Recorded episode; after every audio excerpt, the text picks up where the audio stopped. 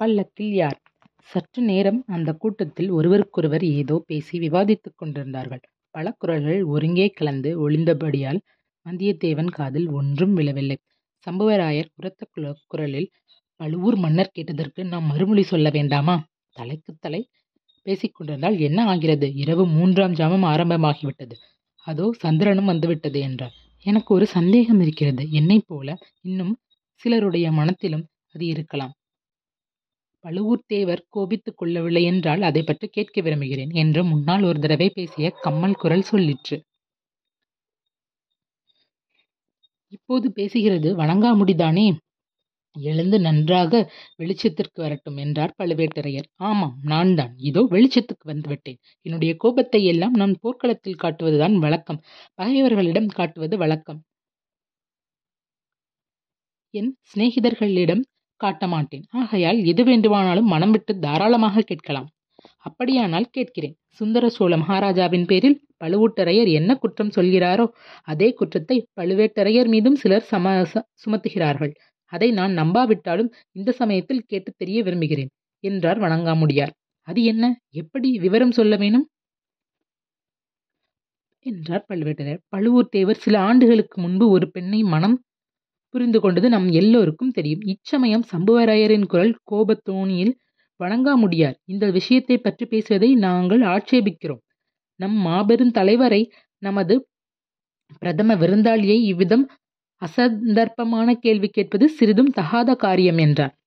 சம்புவராயரை பொறுமையாய் இருக்கும்படி நான் ரொம்பவும் கேட்டுக்கொள்கிறேன் வணங்காமுடியார் கேட்க விரும்புவதை தாராளமாக கேட்கட்டும்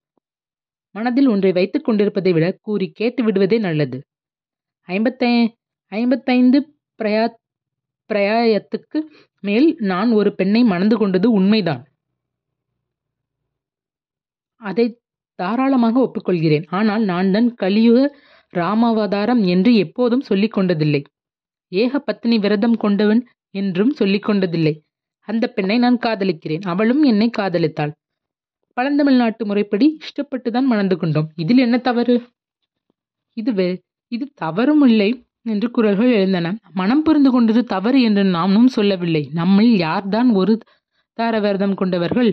ஆனால் ஆனால் என்ன தயங்காமல் மனத்தை திறந்து கேட்டுவிடுங்கள் புது மனம் புரிந்து கொண்ட இளையராணியின் சொல்லை எல்லா காரியங்களிலும் பழுவேட்டரையர் கேட்டு நடப்பதாக சிலர் சொல்கிறார்கள் ராஜரீக காரியங்களில் கூட இளையராணியின் யோசனையை கேட்பதாக சொல்கிறார்கள் தாம் போகும் இடங்களுக்கெல்லாம் இளையராணியையும் அழைத்து போவதாக சொல்கிறார்கள் இப்போது கூட்டத்தில் ஒரு சிரிப்பு சத்தம் எழுந்தது சம்புவராயர் குதித்து எழுந்து சிரித்தது யார் உடனே முன்வந்து சிரித்ததற்கு காரணம் சொல்லட்டும் என்று கர்ஜித்த கத்தியை உரையிலிருந்து உருகினார் நான் தான் சிரித்தேன் பதற வேண்டாம் சம்புவராயரே என்று பழுவேட்டரையார் பிறகு வணங்காமுடியாரே தாலி கட்டி மணந்த மனைவியை நான் போகும் இடங்களுக்கெல்லாம் அழைத்து போவது குற்றமா அவ்விதம் நான் பல இடங்களுக்கு அழைத்து போவது உண்மைதான் ஆனால் ராஜரீக காரியங்களில் இளையராணியின் யோசனையை கேட்கிறேன் என்று சொல்வது மட்டும் பிசகு அவ்விதம் நான் ஒரு நாளும் செய்வதில்லை அப்படியானால் இன்னும் ஒரே ஒரு சந்தேகத்தை மட்டும் நிவர்த்தி செய்யும்படி பழுவூர் தேவரை வேண்டிக் கொள்கிறேன் அந்த புறத்தில் இருந்திருக்க வேண்டிய பல்லக்கு இங்கே நாம் அந்தரங்க யோ யோசனை செய்யும் இடத்திற்கு ஏன் வந்திருக்கிறது பல்லக்களுக்குள்ளே யாராவது இருக்கிறார்களா இல்லையா இல்லை என்றால் சற்று முன்பு கேட்ட கணைப்பு சத்தமும் வளையல் குலுங்கும் சத்தமும் எங்கிருந்து வந்தன இவ்விதம் வணங்காமுடியார் கேட்டதும் அந்த கூட்டத்தில் ஒரு விசித்திரமான நிசப்தம் நிலவிற்று பலருடைய மனத்திலும் இதே விதமான எண்ணமும் கேள்வியும் தோன்றியிருந்தபடியால் வணங்காமுடியாரை எதிர்த்து பேச யாருக்கும் உடனே துணிவு ஏற்படவில்லை சம்புவராயரின் உதடுகளில் ஏதோ முணுமுணுத்தன ஆனால் அவர் வாயிலிருந்து வார்த்தை ஒன்றும் கேட்கவில்லை அந்த நிசப்தத்தை கிழித்துக்கொண்டு பழுவேட்டரையர் கணீர் என்று கூறினார் சரியான கேள்வி மறுமொழி சொல்ல நான் கடமைப்பட்டவன் இந்த கூட்டம் களைவதற்கு முன்னால் உங்கள் சந்தேகத்தை தீர்த்து வைக்கிறேன் இன்னும் அரை நாளிகை பொறுத்திருக்கலாம் அல்லவா அவ்வளவு நம்பிக்கை என்னிடம் உங்களுக்கு இருக்கிறதல்லவா இருக்கிறது இருக்கிறது பழுவேட்டரையரிடம் எங்களுக்கு பரிபூர்ண நம்பிக்கை இருக்கிறது என்றன பல குரல்கள் மற்றவர்களைக் காட்டிலும் பழுவேட்டரையரிடம் எனக்கு பக்தியும் மரியாதையும் குறைவு என்று யாரும் எண்ண வேண்டாம்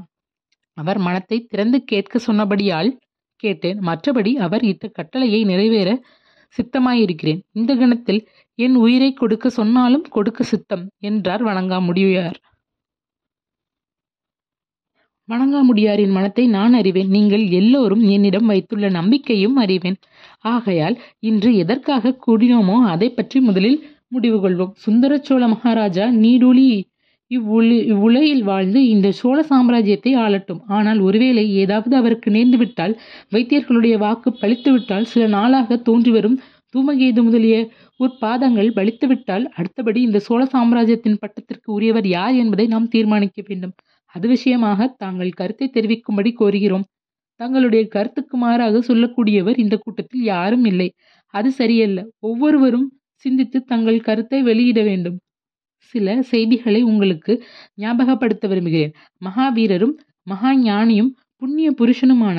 கண்டாதித்த தேவர் யாரும் எதிர்பாராத வண்ணம் இருபத்தி நாலு ஆண்டுகளுக்கு முன்னால் காலமானார் அச்சமயம் அவருடைய புதல்வர் மதுராந்தகத்தேவர் ஒரு வயதுக்கு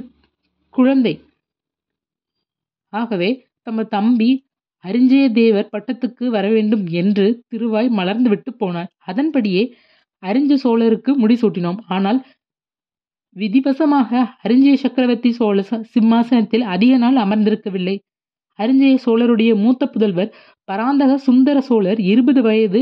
இளங்காலை பருவம் எழுதியிருந்தார் எனவே ராஜ்யத்தின் நன்மையை முன்னிட்டு மந்திரிகளும் சாமந்தர்களும் குறுநில மன்னர்களும் நகரத் தலைவர்களும் கூற்றுத் தலைவர்களும் சேர்ந்து யோசித்து பராந்தக சுந்தர சோழருக்கு முடிசூட்டினோம் அதை குறித்து யாரும் வருத்தப்பட இடமில்லை ஏனெனில் சுந்தர சோழ மகாராஜா இரண்டு ஆண்டுகளுக்கு முன்னால் வரையில் நெறி தவறாமல் நாட்டை பரிபாலித்து வந்தார் நம்மை எல்லாம் நன்கு மதித்து யோசனை கேட்டு ராஜ்யபாரம் நடத்தி வந்தார் இதனால் சோழராஜ்யம் மேலும் விஸ்தரிக்க செழித்தது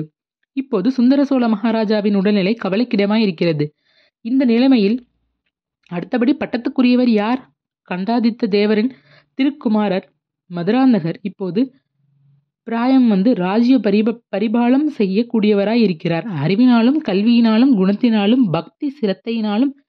எல்லா விதத்திலும் பட்டத்துக்கு தகுந்தவராய் இருக்கிறார் ஆதித்த கரிகாலர் சுந்தரச்சோழரின் புதல்வர் காஞ்சியில் வடதிசைப்படையின் சேனாதிபதியாக இருந்து வருகிறார் இந்த இருவரில் யார் பட்டத்துக்கு வருவது நியாயம் குலமுறை என்ன மூத்தவரின் புதல்வர் மதுரா நகர் பட்டத்துக்கு வருவது நியாயமா அல்லது இளையவரின் பேரர் பட்டத்துக்கு வருவது முறையுமா முறையா நீங்கள் ஒவ்வொருவரும் உங்கள் கருத்தை மனம் விட்டு சொல்ல வேண்டும் மூத்தவராகிய கண்டராதித்த தேவரின் புதல்வர் மதுராந்தகர் பட்டத்துக்கு உரியவர் அதுதான் நியாயம் தர்மம் முறை என்றார் சம்புவராயர் என் அபிப்பிராயம் அதுவே என் கருத்தும் அதுவே என்று அக்கூட்டத்தில் உள்ள ஒவ்வொருவரும் சொல்லி வந்தார்கள் உங்கள் அபிப்பிராயம்தான் என் அபிப்பிராயமும் மதுராந்தகருக்குத்தான் பட்டமுரியது ஆனால் அந்த உரிமையை நிலைநாட்டுவதற்காக நாம் ஒவ்வொருவரும் பிரயத்தனம் செய்ய சித்தமாயிருக்கிறோமா உடல் பொருள் ஆவியை தத்தம் செய்து போராட சித்தமாயிருக்கிறோமா இந்த நிமிஷத்தில் துர்கா தேவியின் பாதத்தில் ஆணையிட்டு அவ்விதம் சபதம் செய்வதற்கு சித்தமாயிருக்கிறோமா என்று பழுவேட்டரையர் கேட்டபோது அவர் குரலில் அதுவரையில் இல்லாத ஆவேசம் துணித்தது கூட்டத்தில் சிறிது நேரம் மௌனம் குடிகொண்டிருந்தது பிறகு சம்புவராயர் அவ்விதமே தெய்வ சாட்சியாக சபதம் கூற சித்தமாயிருக்கிறோம் ஆனால் சபதம் எடுத்துக்கொள்வதற்கு முன்னால் ஒரு விஷயத்தை தெளிவுபடுத்த வேண்டும் இளவரசர் மதுராந்தகரின் கருத்து என்ன அவர் சிங்காதனம் ஏறி ராஜ்ய பாரத்தை ஏற்க சித்தமாயிருக்கிறாரா கண்டாதித்தரின் தவப்புதல்வர் உலக வாழ்க்கையை வெறுத்து சிவபக்தியில் பூரணமாக ஈடுபட்டுள்ளார் என்று கேள்விப்பட்டிருக்கிறோம் ராஜ்யத்தில் அவருக்கு விருப்பமில்லை என்று பலர் சொல்லவும் கேட்டிருக்கிறோம் அவருடைய அன்னையர் செம்பியன் மாதேவியார் தமது புதல்வர் பட்டத்துக்கு வருவதற்கு முற்றும் விரோதமாயிருக்கிறார் என்றும் கேட்டிருக்கிறோம் தங்களிடமிருந்து இதை பற்றிய உண்மையை அறிய விரும்புகிறோம் சரியான கேள்வி தக்க சமயத்தில் கேட்டீர்கள் இதை தெளிவுபடுத்தும் கடமையும் எனக்கு உண்டு முன்னமே சொல்லியிருக்க வேண்டும் சொல்ல தவறியதற்காக மன்னியுங்கள் என்று பீடிகை போட்டுக்கொண்டு பழுவேட்டரையர் கூறத் தொடங்கினார் செம்பியன் மாதேவி தமது ஏக புதல்வரை ராஜ்யபார ஆசையிலிருந்து திருப்பி சிவபக்தி மார்க்கத்தில் செலுத்துவதற்கு பிரயாத்தனப்பட்டு வந்தது நாடு அறிந்த விஷயம் அன்னையின் வாக்கே தெய்வத்தின் வாக்கு என்று மதித்து வந்த மதுராந்தகரும் மனதை வக்தி மார்க்கத்தில் செலுத்தியிருந்தார் சிவபக்தியில் முழுதும் ஈடுபட்டிருந்தார் ஆனால் சில காலமாக அவருடைய மனது சிறிது சிறிதாக மாறி வந்திருக்கிறது இந்த சோழ சாம்ராஜ்யம் தமக்கு உரியது அதை பராமரிப்பது தம்முடைய கடமை என்ற எண்ணம் அவருடைய மனதில் வேறு ஒன்று வளர்ந்திருக்கின்றது நீங்கள் எல்லாம் அவரை ஆதரிப்பதாகவும் தெரிந்தால் தக்க சமயத்தில் பகிரங்கமாக முன்வந்து சொல்லவும் சித்தமாயிருக்கிறார் இருக்கிறார் இதற்கு அத்தாட்சி என்ன உங்களுக்கெல்லாம் திருப்தி தரக்கூடிய அத்தாட்சியை இப்போதே அளிக்கிறேன் அளித்தால் அனைவரும் பிரமாணம் செய்ய சித்தமாயிருக்கிறீர்களா இருக்கிறீர்களா பல குரல்கள் இருக்கிறோம் இருக்கிறோம் என்று ஒழித்தன யாருடைய மனதிலும் வேறு எவ் எவ்வித சந்தேகமும் இல்லையே இல்லை இல்லை அப்படியானால் இதோ அத்தாட்சி கொண்டு வருகிறேன் வணங்காமுடி முனையரின் சந்தேகையும் இப்போதே தீர்த்து வைக்கிறேன் என்று கூறிக்கொண்டே பழுவேட்டரையர் எழுந்தார் கம்பீரமாக நடந்து அங்கே சமீபத்தில் வைக்கப்பட்டிருந்த மூடு பல்லக்கின் அருகில் சென்றார் இளவரசரே பல்லக்கின் திரையை விலக்கிக் கொண்டு வெளியே எழுந்தருள வேண்டும் தங்களுக்காக ஊட்டு வீரர்கள் பொருள் ஆவியை அர்ப்பணம் செய்ய சித்தமான இந்த வீராதி வீரர்களுக்கு தங்கள் முக தரிசனத்தை தந்தருள்ள வேண்டும் என்று மிகவும் பணிவான குரலில் கூறினார் மேல் மாடத்தில் தூண்மறைவில் உட்கார்ந்து ஒரு வார்த்தை விடாமல் அடங்கா ஆர்வத்துடன் கேட்டுக்கொண்டிருந்த வந்தியத்தேவன் இப்போது ஜாக்கிரதையாக கீழே பார்த்தான் பள்ளக்கின் திரையை முன்போலவே ஒரு கரம் விளக்கிற்று அது பொன் வண்ணமான கரம் முன்னே ஒருமுறை அவன் பார்த்த அதே செக்கச்சிவந்த கரம் தான் ஆனால் அவன் முன்னம் வளையல் நின்று நினைத்தது உண்மையில் அரசகுமாரரனையும் கங்கணம் என்பதை இப்போது கண்டான் அடுத்த கணம் பூரணச்சந்திரனையொத்த அந்த பொன்முகமும் தெரிந்தது மன்மதனையொத்த ஒரு அழகிய உருவம் பல்லக்கிலிருந்து வெளியே வந்து புன்னகை புரிந்து நின்றது ஆஹா கண்டாதித்த தேவரின் புதல்வரான இளவரசர் மதுராந்தகர் இவர் பல்லக்கில் இருந்தபடியால் பெண்ணாக இருக்க வேண்டும் என்று எண்ணினதால் அல்லவா அந்த தவறை செய்துவிட்டோம் தன்னை போல் அதே தவறை செய்த ஆழ்வார்க்கடியார் நம்பி சுவர் மேல் தலையை நீட்டிக்கொண்டிருக்கிறானா என்று வந்தியத்தேவன் பார்த்தான் அந்த இடத்தில் மர நிழல் விழுந்து இருள் சூழ்ந்தது ஆகையினால் அங்கு ஒன்றும் தெரியவில்லை இதற்குள் கீழே மதுராந்தகத்தேவர் வாழ்க பட்டத்திலவசர் வாழ்க வெற்றிவேல் வீரவேல் என்று ஆவேசமான முழக்கங்கள் கிளம்பின கூட்டத்தில் இருந்தவர்கள் எல்லோரும் எழுந்து நின்று வாளையும் வேலையும் உயர தூக்கி பிடித்துக்கொண்டு அவ்விதம் கோஷமிட்டதை வந்தியத்தேவன் கண்டான் இனிமேல் அங்கிருந்து அபாயமாக முடியலாம் அங்கிருப்பது அபாய அபாயகரமாக முடியலாம் என்று எண்ணி தான் படுத்திருந்த இடத்துக்கு விரைந்து சென்று படுத்துக்கொண்டான்